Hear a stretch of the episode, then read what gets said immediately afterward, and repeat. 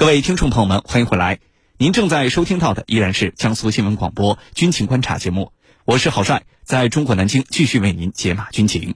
今天节目之中，我们邀请到的两位军事评论员分别是军事专家陈汉平和军事专家白梦辰。韩国政府决定参加悬挂旭日旗的日本海上自卫队阅舰式，这引发韩国民众强烈不满。韩国政府为什么要这么做？军情观察为您详细解读。据环球网报道，韩国政府十月二十七号作出决定，将派遣韩国海军参加于十一月六号在日本神奈川县相模湾海域举行的日本海上自卫队阅舰式。此前有韩媒报道说，活动中日方所使用的海上自卫队队旗与二战期间日本军旗旭日旗的纹样设计几乎相同。如果韩方决定参加这次阅舰式，就相当于参加了悬挂象征日本军国主义的旭日旗的海上自卫队活动。这个消息一出，立即引发了韩国社会巨大的争议，很多韩国网友都向政府表达了对这一决定的不满和愤怒。韩国政府为什么执意要这么做呢？接下来我们一起来关注。白老师，首先呢，请您为我们介绍一下日本海上自卫队这次所举行的阅舰式，呃，到底是一个什么活动？我看到有媒体报道说，这次阅舰式海上自卫队将悬挂跟旭日旗几乎一模一样的旗帜。日本为什么要这么做呢？呃，我们说这个阅舰式啊，有的人说叫关键式啊，有的时候实际上就是我们讲海上的阅兵式啊。那么这样的传统呢，据说这个。是从英国海军的一些这个历史来这个逐渐的发展起来的啊，呃，那么这个日本和韩国在这个参加关键式、参加海上演习之间的这种呃争端也好，我们说矛盾也好，实际上一直都是因为日本现在所使用的海上自卫队队旗啊，或者它叫自卫舰旗，就跟二战期间日本旧海军的。这个军旗旭日旗的纹样是完全相同的。那么，韩国方面如果参与到阅舰式，实际上就是韩国作为一个在这个历史上被日本长期的这种殖民侵略啊，应该来讲，日本也不愿意去清算过去的罪责的情况之下，那么韩国方面派出舰艇参与阅舰式，就等于与悬挂了象征日本军国主义、帝国主义和殖民主义的。旭日旗的海上自卫队共同去活动。那么，在这个历史上呢，韩国的很多任的政府啊，实际上都表述过对这个自卫队，我们讲这个使用这个我们说象征着日本的这种军国主义的，就是跟当年日本旧海军军旗相同的这个现在这版自卫队旗是有反对的啊。那么我们说，包括像在卢武铉政权时期，包括像这个在其他的一些时期呢，实际上韩国的这个海军啊，都曾经有过明确的表态，拒绝日本在这个悬挂这样的旗的旗帜的活动中，跟韩国海军共同去进行演习也好，去进行展示也好。那么应该来说呢，在今年一月份啊，有些人说啊，在今年一月份的时候，这个呃韩日之间其实还是因为这个自卫队建旗的这个原因啊，导致我们说日韩之间的这个。海上的联合的行动的这个演习，那么就是等于环太演习，实际上都受到了一定程度上的影响。那么韩国的这个上一任政府在二零一八年，当时邀请日本自卫队参加韩方在济州岛这个举行的阅舰式的时候，就明确的通知日方不得悬挂海上自卫队的自卫舰旗，或者叫海上自卫队队旗，那么只能使用日本的国旗。那么日方呢，在了解到相关情况之后，就。明确的放弃了参加这个当时济州岛的这个阅舰式，所以这一次我们说韩方在日本国内啊拒绝去清算过去的罪责，同时韩国国内对这个相关的问题十分的敏感，而且态度基本一致的是谴责日方的情况之下，那么韩国的政府呢这个选择去跟日本方面进行所谓的。这种相关的阅舰式的活动啊，那么其实我觉得更多的还是表示出了韩国现在这一任政府要试图跟过去这个日本政府呃和韩国政府对这个自卫队队旗、自卫舰旗的这种相关态度的一种所谓的改变啊。那么当然，我们说日本方面一贯的态度就是我就是把这个旭日旗作为自卫舰旗。那么，而且日本国内呢，我也看到一些甚至是军事历史学家啊，出来这个为自卫队的这个自卫舰旗站台。那么也有很多的说法啊。那么，但是呢，我们说，呃，不能够改变这个自卫舰旗，它只要一出现，就会让当年遭受过日本侵略，包括被日本这个长期受到这种殖民的这些国家和地区的民众感受到这种这种。历史上的屈辱的这样一种影响啊，这个我觉得日本方面无论是用什么样的解释都不能够改变这种情况。好的，主持人，好，谢谢潘老师的分析。韩国民间对于日本的这面旭日旗是极其的反感，认为旭日旗是日本发动侵略战争和日本军国主义的一个象征。那么这背后有哪些历史缘由值得我们关注呢？韩国民众对旭日旗的反感和愤怒说明了什么？请程教授为我们解答。好的。为什么韩国的民众对日本的旭日旗如此的敏感呢？其实，在第二次世界大战期间，当年的啊日本兵手持旭日旗到被侵略的地方进行烧杀抢掠，由此使得旭日旗啊被看作是日本侵略战争和军国主义的一种象征。在历史上呢，日本加害过朝鲜半岛，他曾经吞并、殖民过朝鲜半岛，因此韩国的民众对旭日旗是非常厌恶、憎恨的。只要一看到旭日旗啊，韩国的民众只要在国际场合看到旭日旗，那心中啊一定是迸发出不满。更何况啊，是韩国要主动参与到。这个日本所主持的阅舰式呢，所以韩国国内炸开了锅，他们坚决反对韩国海军参与到出现旭日旗画现场的这种阅舰式，认为这是一种羞辱，是绝对不能接受的，是认同于日本军国主义啊。因此，韩国的民众认为这种做法有辱我们民族。有损我们的国家形象啊，所以呃，韩国国内强烈反对韩国海军参与到日本的这个军演。那么我们下面要说，呃，这个韩国国内这种反应说明了什么？我想说明的是两点。第一个，刚才我讲到了，这是韩国海军七年来第一次参加日本方面所组织的这种海上。阅舰式就是七年没有参与过，今年参加了，那么也就是告诉我们，目前的尹锡悦政府他正在大力推进韩美日三边同盟体系，而且要着力去改善跟日本的关系。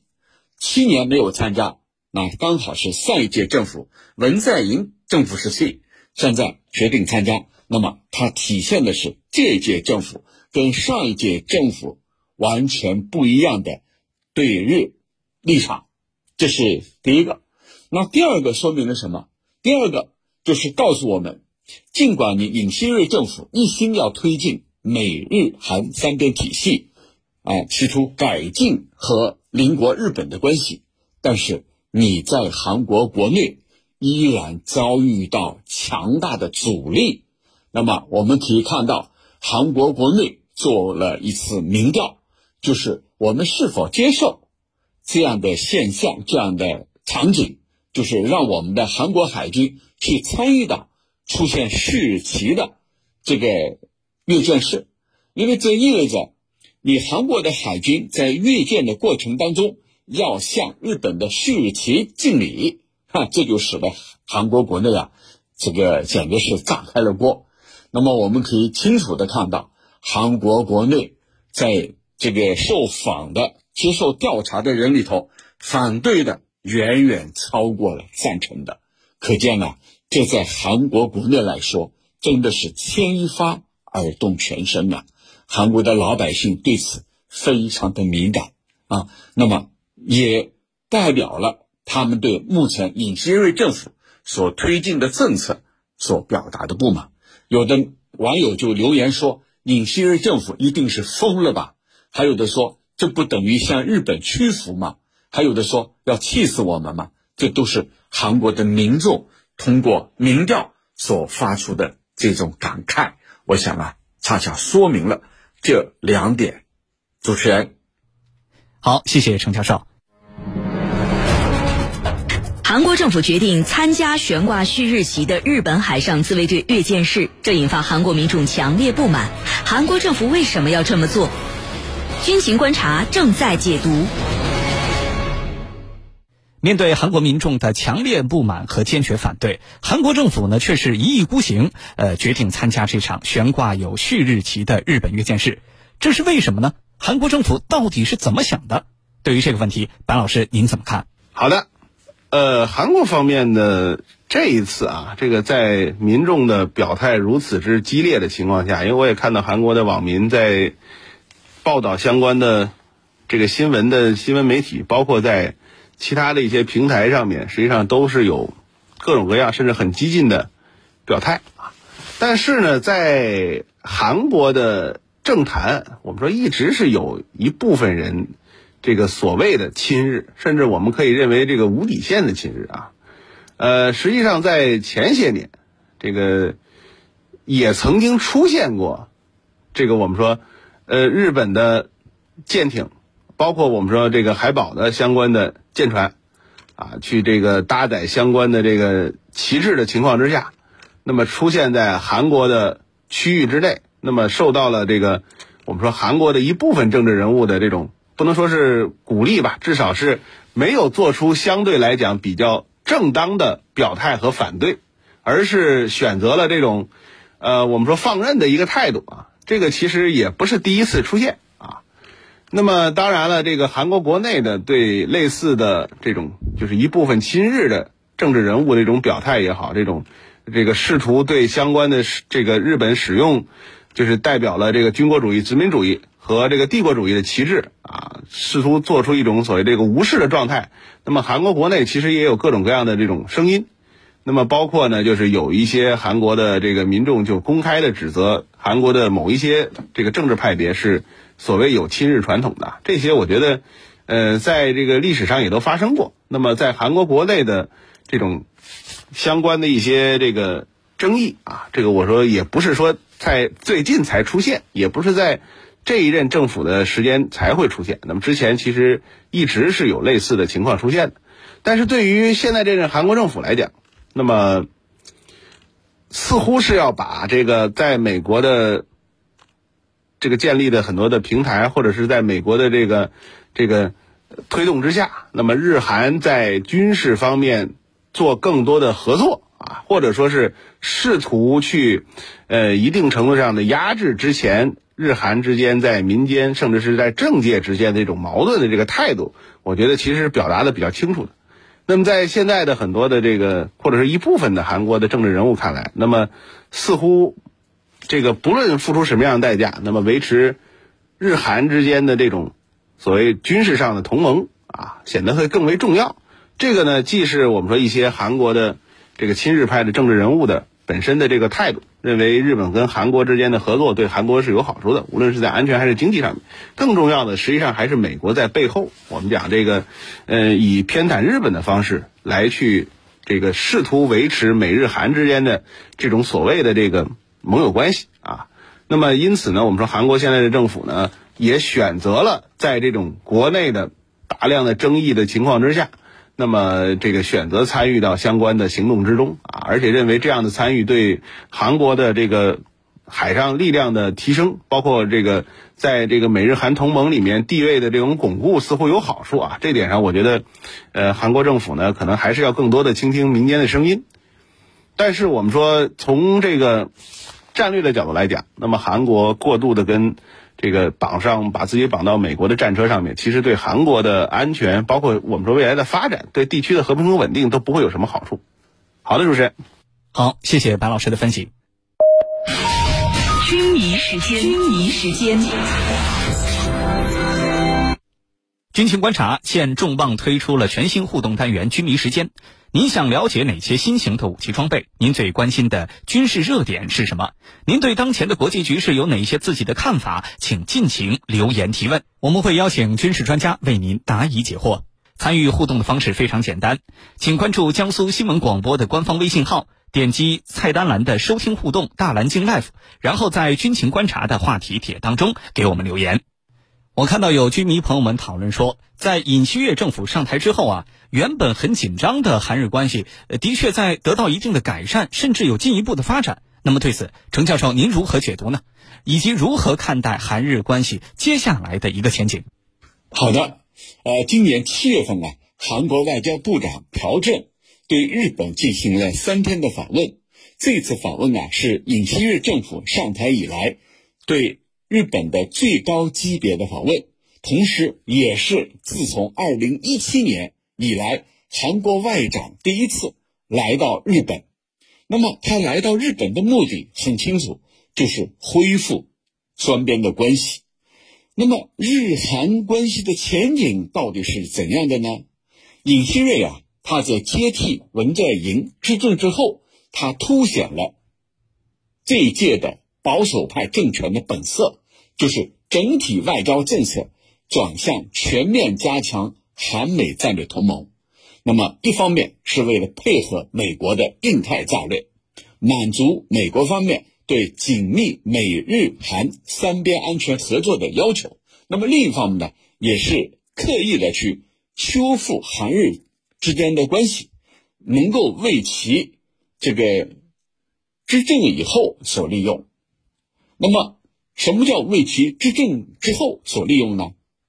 因为尹锡悦说过，说要以一种面向未来的方式来处理日韩双边关系。